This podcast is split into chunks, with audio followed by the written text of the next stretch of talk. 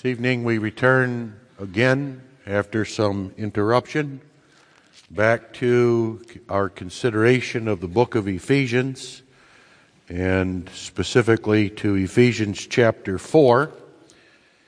And we will read the first 16 verses again of Ephesians chapter 4. I therefore, the prisoner of the Lord, beseech you that ye walk worthy of the vocation wherewith ye are called, with all lowliness and meekness, with long suffering, forbearing one another in love, endeavoring to keep the unity of the Spirit in the bond of peace. There is one body and one Spirit, even as ye are called in one hope of your calling, one Lord, one faith, one baptism one God and Father of all, who is above all and through all and in you all. But unto every one of us is given grace according to the measure of the gift of Christ. Wherefore he saith, when he ascended up on high, he led captivity captive and gave gifts unto men. Now that he ascended, what is it? But that he also descended first into the lower parts of the earth. He that descended is the same also that ascended up far above all heavens, that he might fill all things.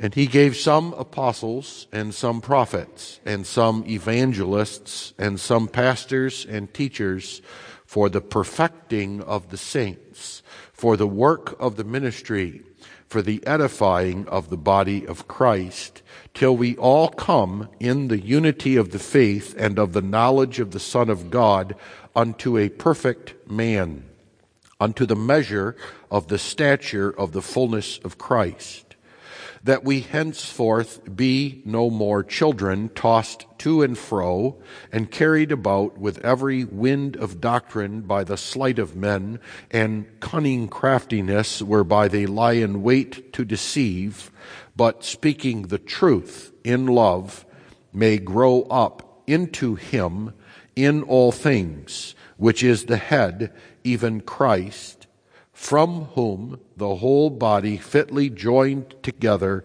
and compacted by that which every joint supplieth, according to the effectual working in the measure of every part, maketh increase of the body unto the edifying of itself in love. This evening we consider verses 7 through 10.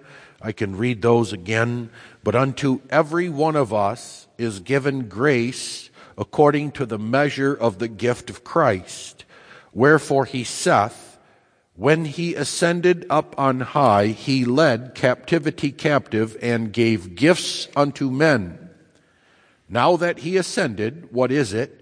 But that he also descended first into the lower parts of the earth. He that descended is the same also that ascended up far above all heavens, that he might fill all things. Beloved in our Lord Jesus Christ, I hope it is obvious to you that the text that we consider tonight, these verses, is closely related to and follows from the truth that has been set forth already in this chapter. And also the calling, the one great calling that is set before the church in light of that truth. That truth, to refresh your memory, and even as we just read, is that there is one church, one body of our Lord Jesus Christ, because that church is formed and fashioned and brought together by one Spirit. That's the great truth about the church. And because of that one great truth, there is one great calling of the church also set forth, namely to keep the unity of the Spirit in the bond of peace and to do that with all lowliness, meekness, long suffering, forbearing one another in love.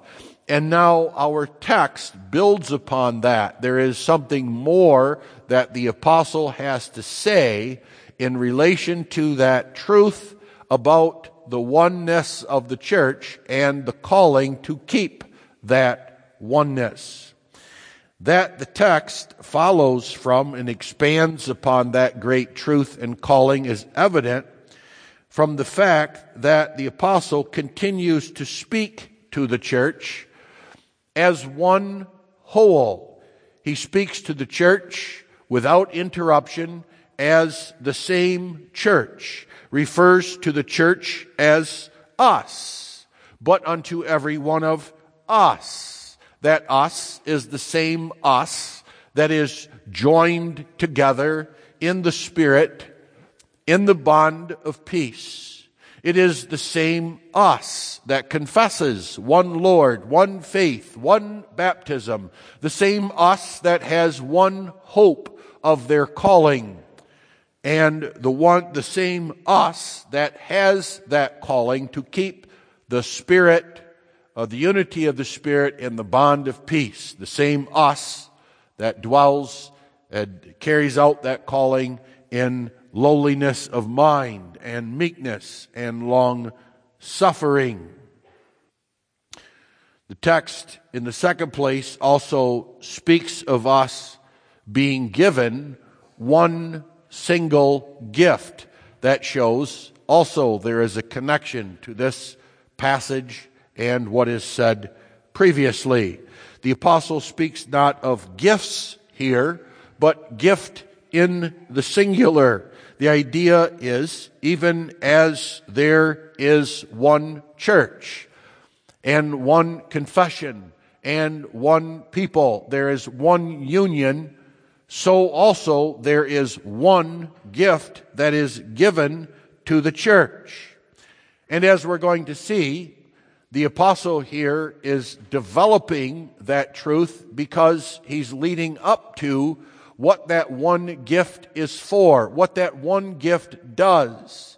That one gift is not only related to the unity of the church, so that as one church we receive one gift, but the way that gift is given serves to keep the unity of the Spirit in the bond of peace. It serves to cause that church to grow up in that unity, which he will explain further in the chapter, but right now he's setting that up.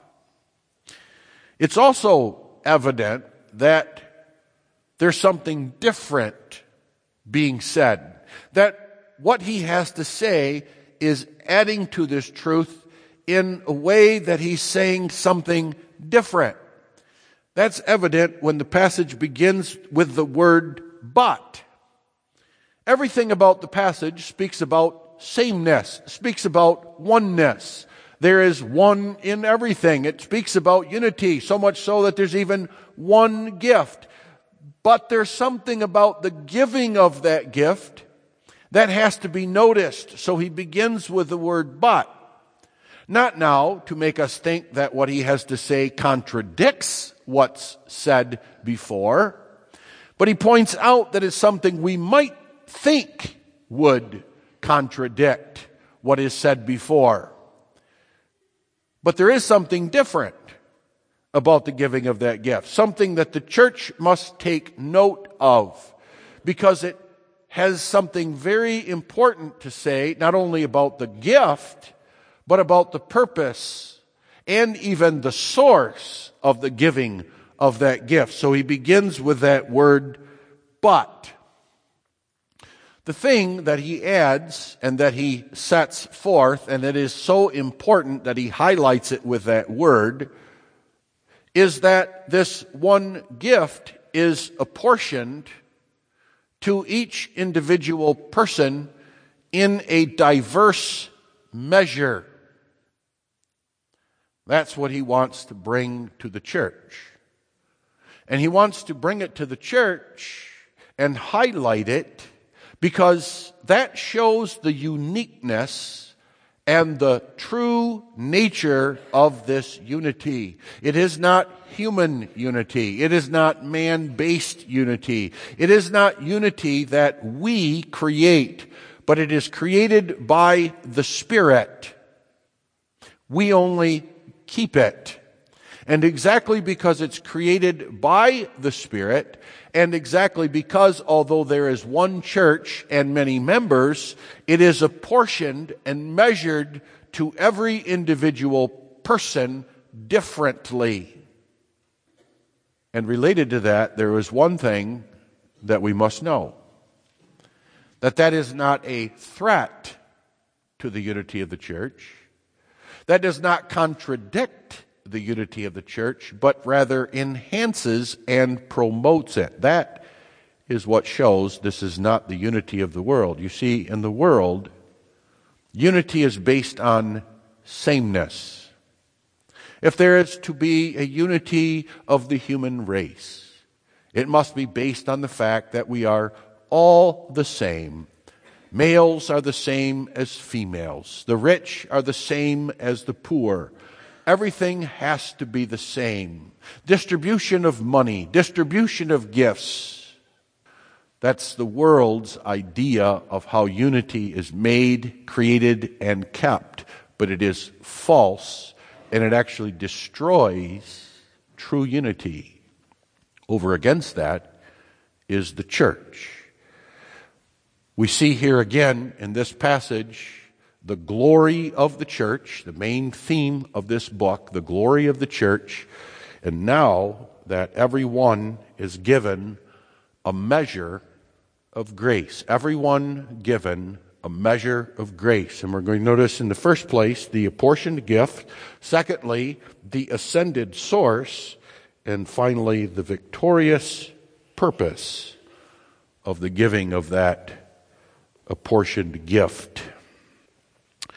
First, the apportioned gift, the measure of grace. We are concentrating now especially upon those words, but unto every one of us is given grace according to the measure of the gift of Christ.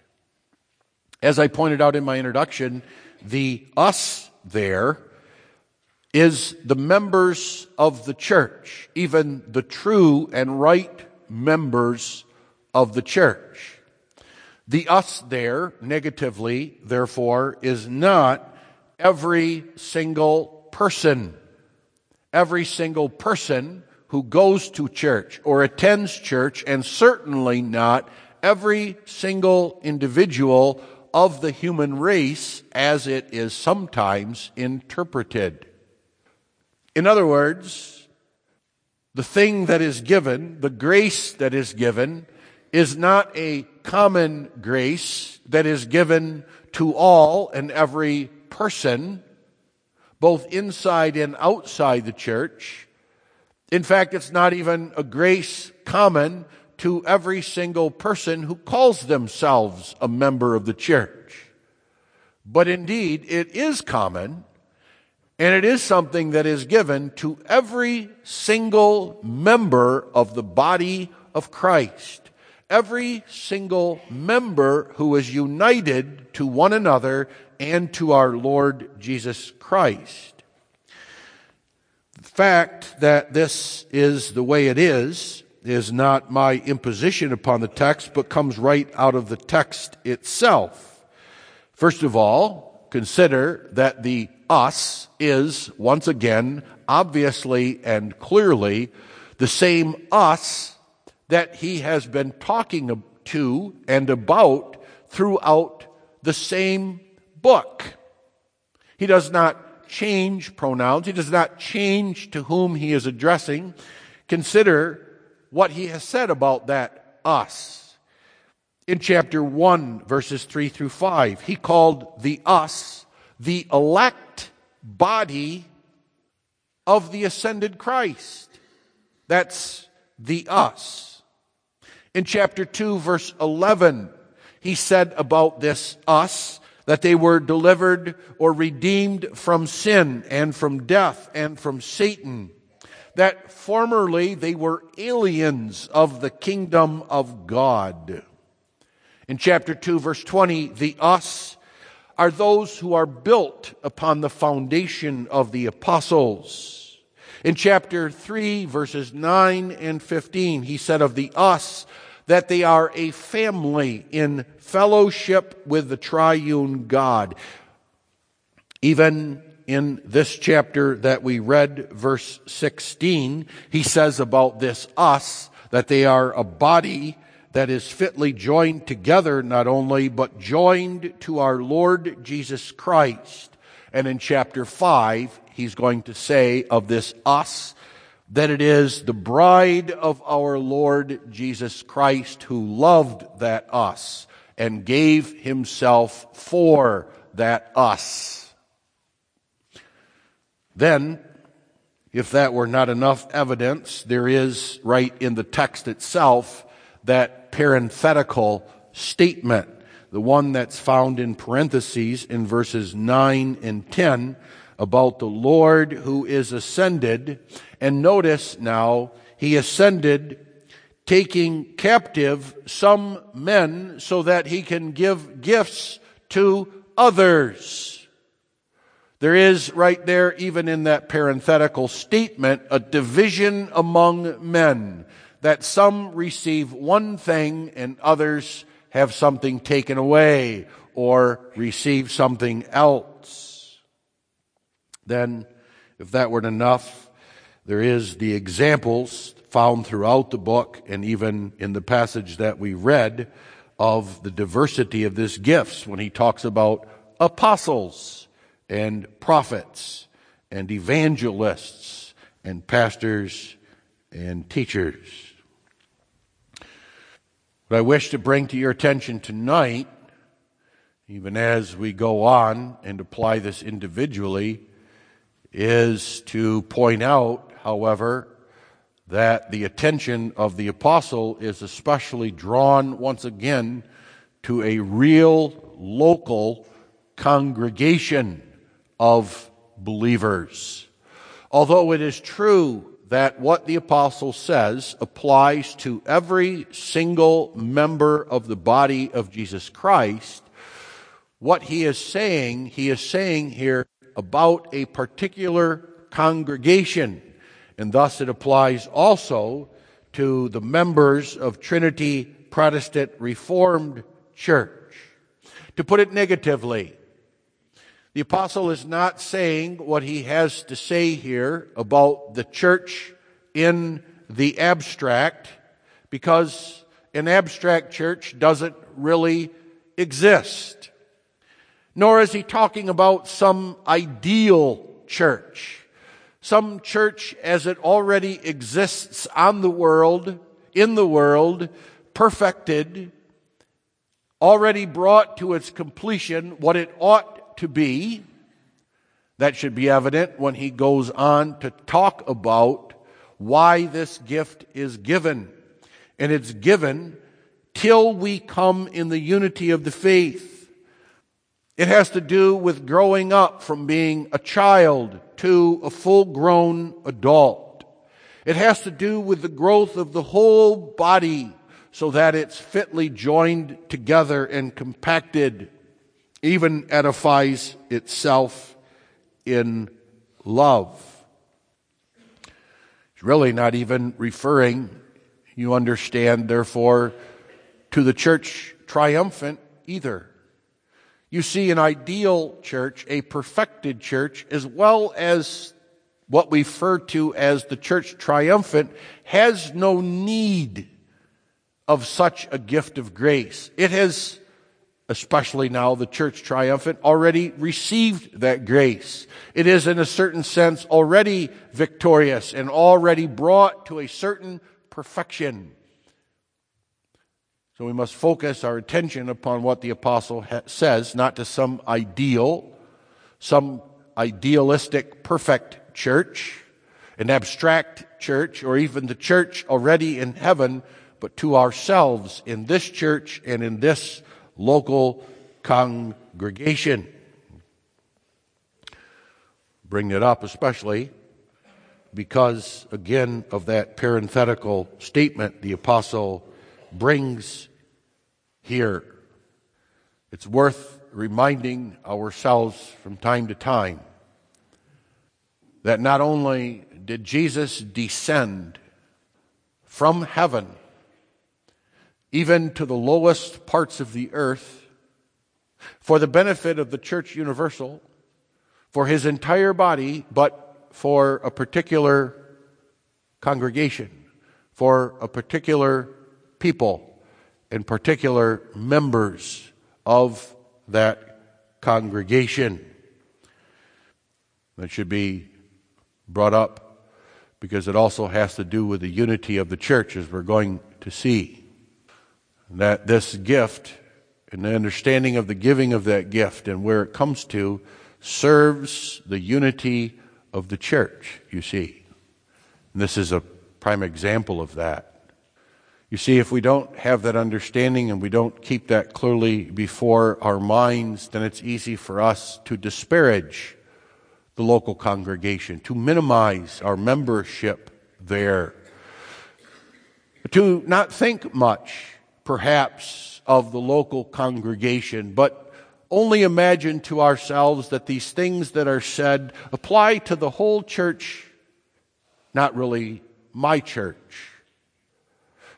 But to do that is to disparage the Lord of this church the one who descended for that church, who even descended to the lowest parts of the earth for that church.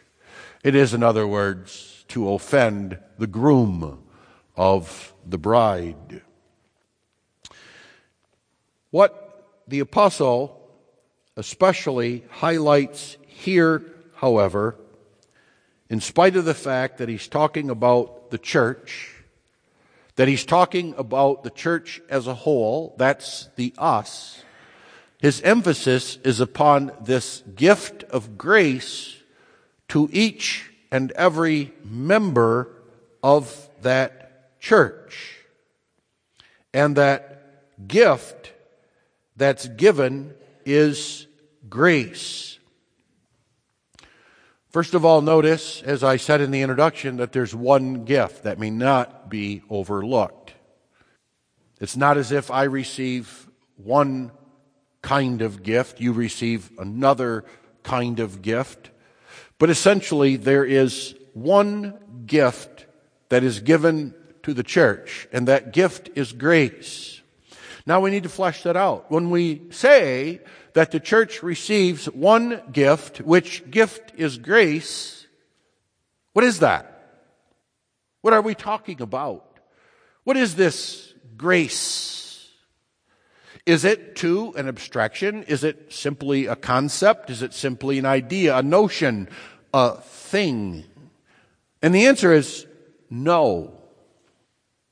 In fact, you may say, rightly, and understand rightly that this one gift called grace is the gift of Christ Himself.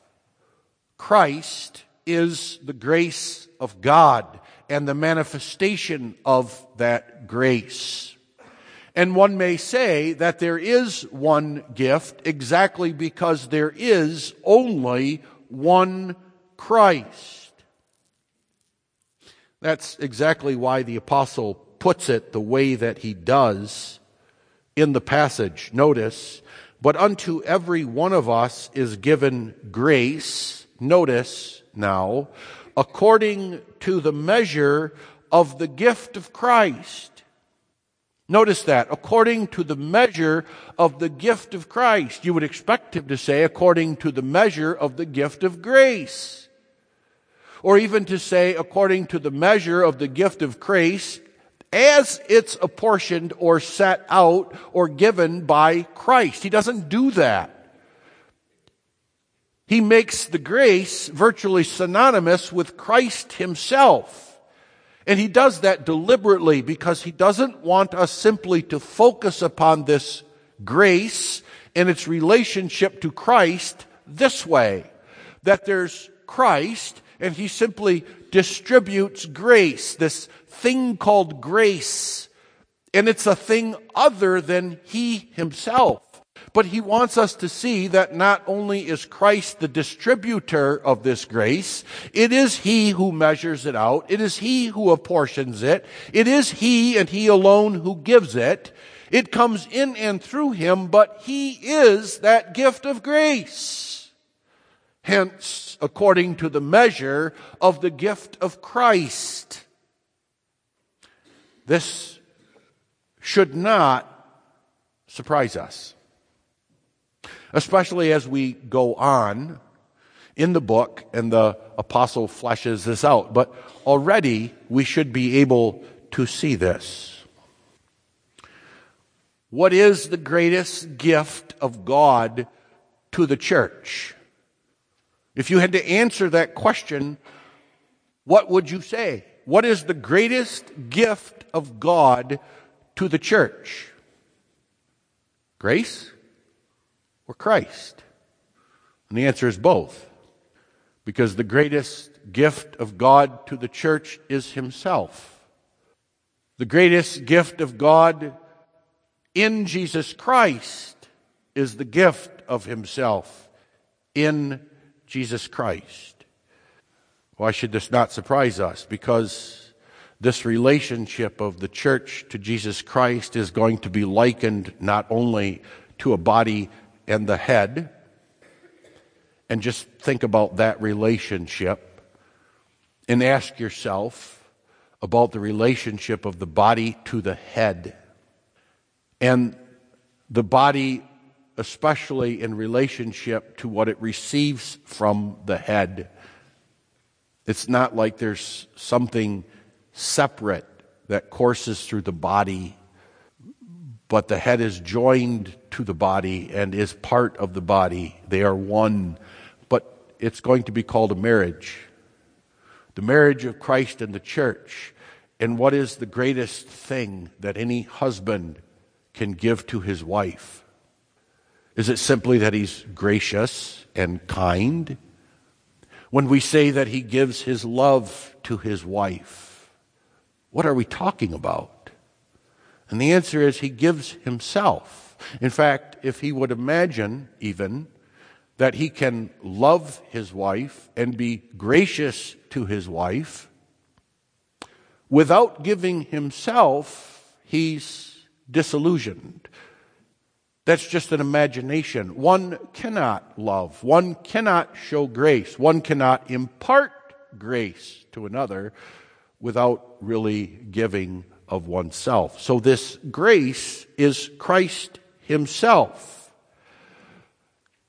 And now, Christ gives Himself to us by giving us His Spirit. Especially now, as the parenthetical statement makes clear, the Spirit of the crucified and risen and now ascended Christ. Perhaps when you read that, and you read that parenthetical statement, you notice there was some connection to the ascension.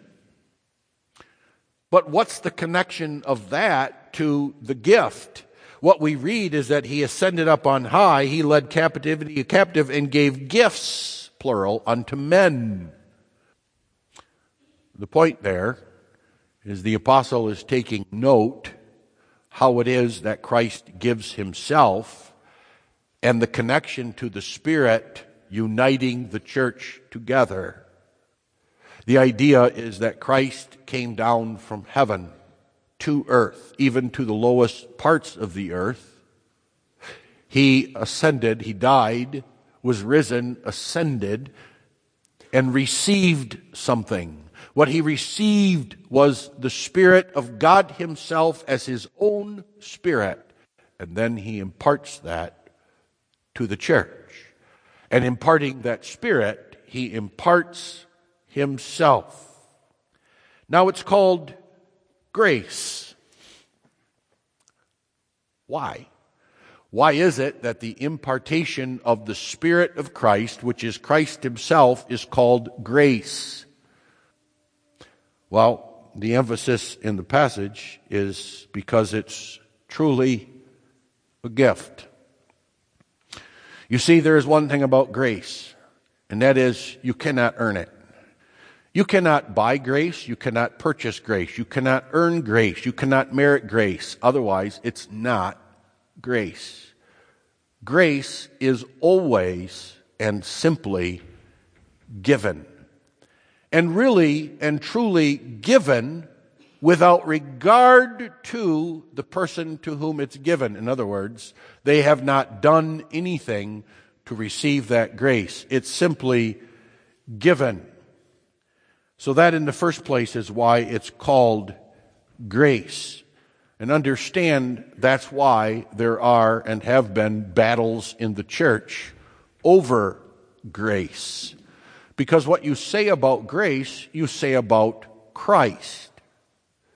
To imagine that you yourself can obtain grace without it being given, or that it's given based on something that you have done, something that obtains or merits or earns that grace, applies therefore to Christ himself, which fundamentally turns the entire gospel on its head.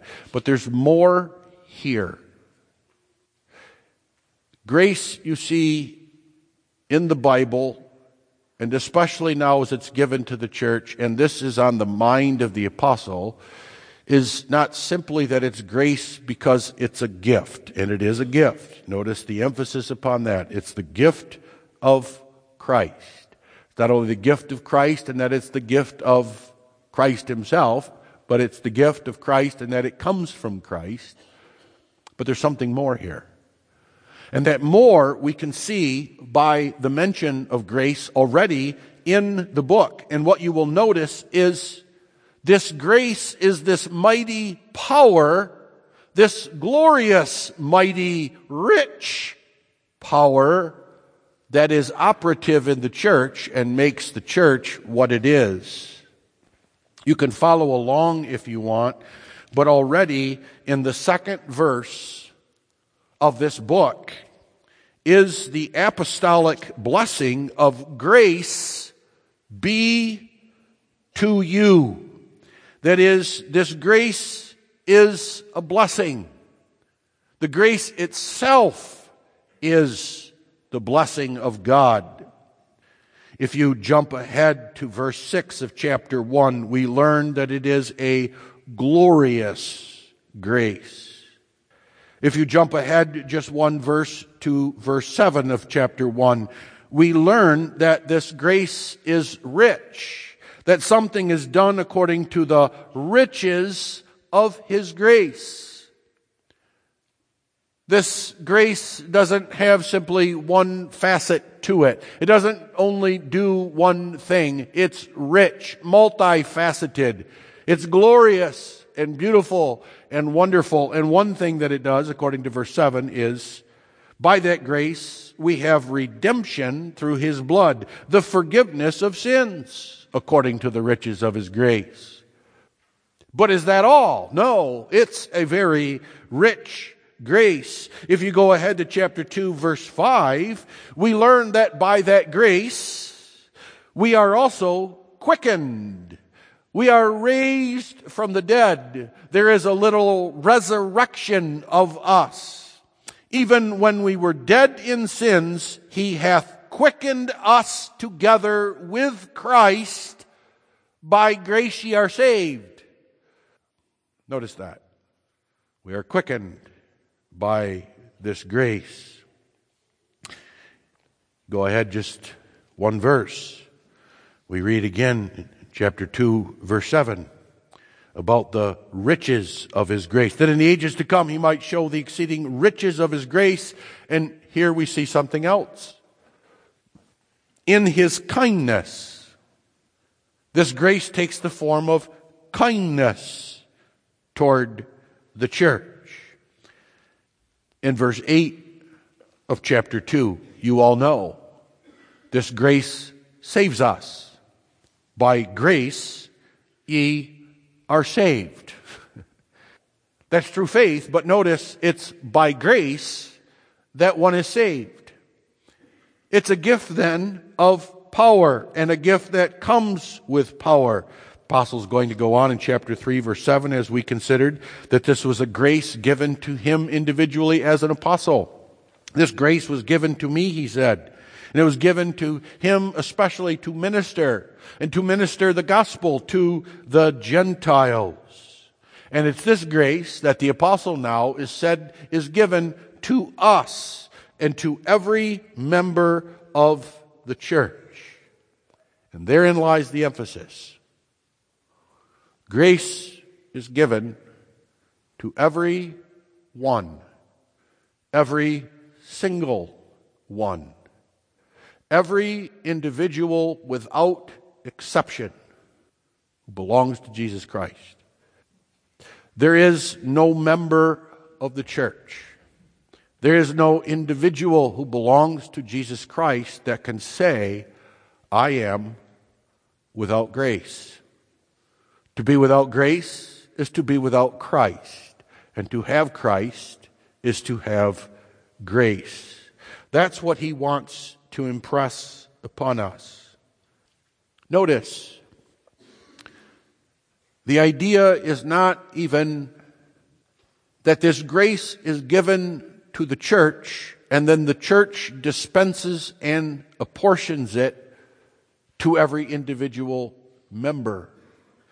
Notice that in the passage there is a direct connection to every one and Christ himself. Now I'm not denying here the truth that we all confess that there are means of grace, and those means of grace are found only in the church. That Christ uses the church to dispense the measure of grace to each of us. But that's not on the foreground here, because the apostle does want each of us to consider this point. That to each and every one of us, who belong to Christ, that us, is given this grace. But, the apostle says, but according to the measure of the gift of Christ. What does he mean by that? What he means to say, and what this is saying very specifically, is this Christ, however, does not apportion that grace in equal quantity to each and every one of us. There is, in other words, a diversity here in this grace. Although this grace is one, and although this grace is essentially Christ, so that one that has this grace has Christ, it comes in a diversity of forms. It comes in a diversity of times. It comes in a diversity of quantity. All these things he means by that statement. Now he's going to give an example of that when he mentions simply following this, that exactly because of this, for the perfecting of the saints, he gave the work of the ministry for the edifying of the body. He gave some apostles, some prophets, some evangelists, some teachers. You see, they're, they're, those are all different offices given at different times in the church with different work. And he picks that one because that one was most obvious. But one can apply that principle to all the different various forms of that grace in its quantity. For example, it would include the fact that the Gentiles are being called by the apostle into the church. It includes the fact that grace is related to sin. You see, it's grace that conquers sin. It's grace that is victorious over sin. It is grace that defeats sin. And therefore, the greater the sin, the greater the grace. Is there anyone here that would dispute the great, great grace that even the apostle himself recognizes was shown and given to him because of who he was. Not just another depraved sinner on the earth, but a Pharisee who thought he was saved by his own works and who persecuted the church, was responsible for the death of members of that church. You see, a diversity of grace to each of the members, rich, rich, according to each of our circumstances, according to our life, according to our own particular sins and sinfulness. And that is the emphasis of the passage. Now, I'm not going to spend more time on the diversity of it as such. I assume you can draw your own examples of that, how that's expressed in our families or in our schools or in the church or various offices, how it operates in the church in various, various ways. But here's the real point it's distributed that way deliberately.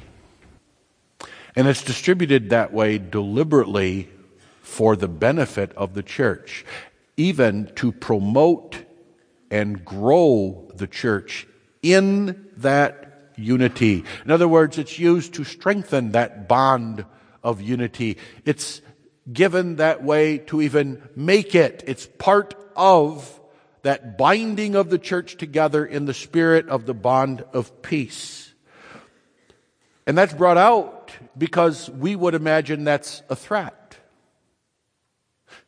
Various differing gifts and offices and measures of grace. Why, that's not unity, that's a threat to unity. And don't imagine that we are too far from that. Oh, how easily we become jealous over the grace of God shown in others or imparted to others. This is what's behind the movement that women should hold office in the church.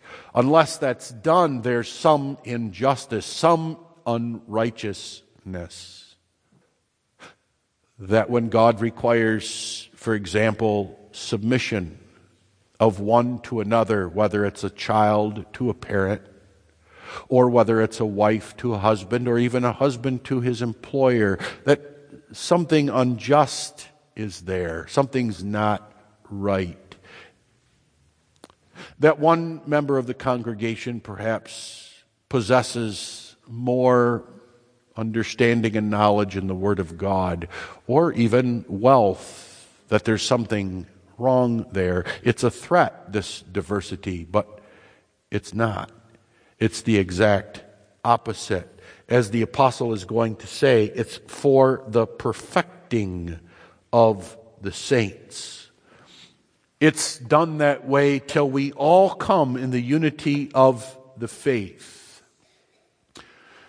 I don't often quote others off the pulpit, but I'm going to quote John Calvin here because, like so often, he nails this text. He understands what it getting at at its very root.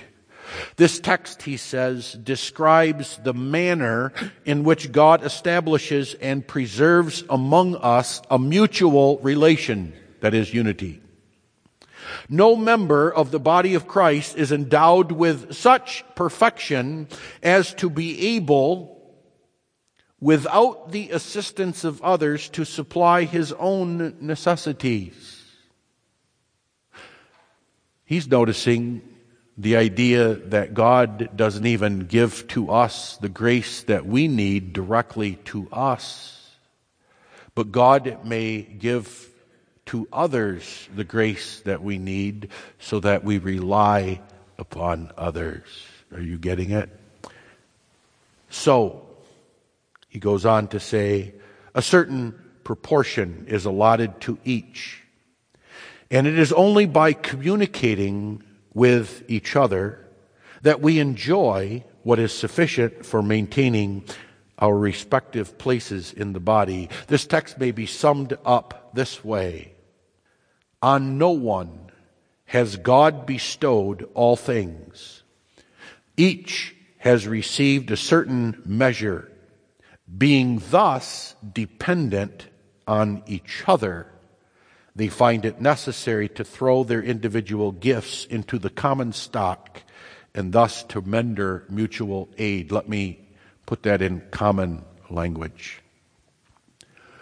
How is it that this dispensing of grace this way serves to the unity of the church? Because it is our pride to imagine that the grace of God concerns only me. That God gives to me what I need and gives it to me directly. And that quickly turns into the fact that grace, even, is for the benefit of me. It's all about me. And that's not grace. God gives to each member different measures of grace so that we learn that we need each other, so that we learn to communicate with each other, so that we remain humble. Remember what he said about keeping the Spirit, keeping the bond of the Spirit? Remember what he said about that? That must be done with lowliness and meekness and long suffering. Where does that come from? From the understanding not only that what's given to me is grace, but even that I need you and you need me to receive the grace that we need for our life. That is, we need one another. That is, no one may live in the church isolated, independent, aloof from the other. That's what destroys a body. That's what destroys the church. That's what divides and creates schism in the church. But what brings unity and what promotes unity and what keeps unity is the very dependence we have on each other and especially the grace, the measure of grace that we ourselves lack but that is provided to another. And if you doubt that, simply go on to the example that he gives of apostles. Where would each of us be? Where would the church be? What would we have for a Bible if God had not given to us his grace through apostles?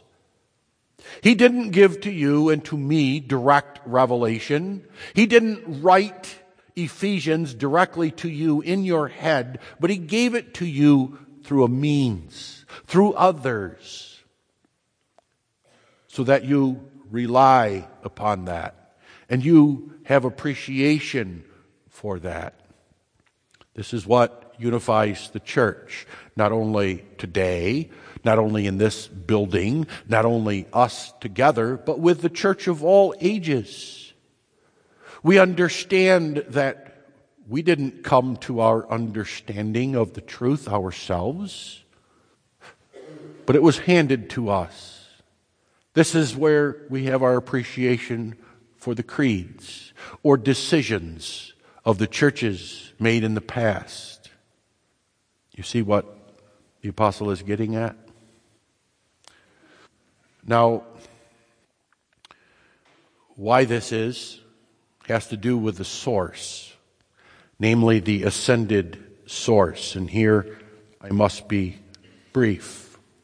There's something very profound here that I don't want you to misunderstand, but it is profound and it is related to the very truth of God Himself. There is something here that is a reflection of the very life of God, the very unity of life in God. And that has to do with its being given then to us through Christ, even the ascended Christ. Now, That's emphasized when the apostle here quotes a portion of Psalm 68, verse 18, and he's showing what the type was and giving us further explanation here. What's being quoted here, that he ascended on high, and about gifts unto men, is a quote from Psalm 68 where David is referring to his victories. And particularly now, his victory over the Philistines and that victory as it culminated, especially in the bringing of the ark back from the land of the Philistines and particularly now from some farmer's barn back to the heights of Jerusalem, into the tabernacle, and eventually into the temple itself that Solomon would build. David sees that and he writes about that and he sees himself even as a type. What's being talked about there is a grand victory over one's enemies. And a grand victory that was typified in a procession, a procession of the ark. God being with them in that ark and all the spoils of victory and the king riding into his city. And he shows there that he has made captivity captive. That is, he has taken the enemies that have held his people in bondage, those who oppress them, those who hurt them, and he makes them captive, thus freeing his people. And along with that, there is a distribution of the spoils of war. Those things stolen or taken by the enemy, those glorious riches in the possession of the enemy are taken away and given to the people. Now, even David already knew that he himself was but a type when in that psalm he writes, he does not write about himself but he gives the credit to those victories. He gives the credit to that victory over the Philistines and the return of the ark and the presence of God with them now in Jerusalem to God. And why the apostle seizes upon this is because that ark, you will recall, was located in one man's barn. And that wasn't right. That wasn't proper. That man was blessed. That man prospered. It was not the right place for that ark to be. It had to be among the people. It had to be in the temple for the benefit and the blessedness of all the people. And what David sees in types and shadows, the apostle Paul, by inspiration, sees clearly is our Lord Jesus Christ. That's why he adds what he does in parentheses. That's not in the psalm. Paul, by inspiration, showing the great grace of God given to him for our benefit, is he understands that if this Lord that David is talking about is Jesus Christ and he ascends, that means he first descended. He descended to earth. And not only that he descended to earth, but he descended to the lowest parts of the earth. That is hell itself. He entered into the grave. He entered into hell. It has reference to the cross of Jesus Christ, has reference to his resurrection, and then his ascension, and then out of that, he distributes his spirit. He gives gifts unto men. That's why he even changes that word receives to gives. Why does the apostle bring this up? Because it teaches us more about the character and nature of that diverse grace given to us. What is it? Well, the apostle is going to explain it further as we go on. Notice again, remember that we've entered into the practical section. And the apostle is explaining now what's behind the practice. What's behind? What's the power of it? Why is it necessary? Why should we live this way? And it has to do with the nature of the grace that's dispensed. It is a victorious grace. It's the grace of our Lord who conquered his enemies, who destroyed his enemies, who took control of them. And the gifts that he gives are related to that. That is, they are freedom. They are liberty. They are freedom and liberty from death, from sin, from the dominion of sin and the fear of death. They are freedom from the curse of the law. They are, in other words, the ability to will and do the good according to God. That is the victorious purpose. You see, there's a connection between this gift of grace, our life in the church, and our unity. And we're going to explore that further as we go through this book.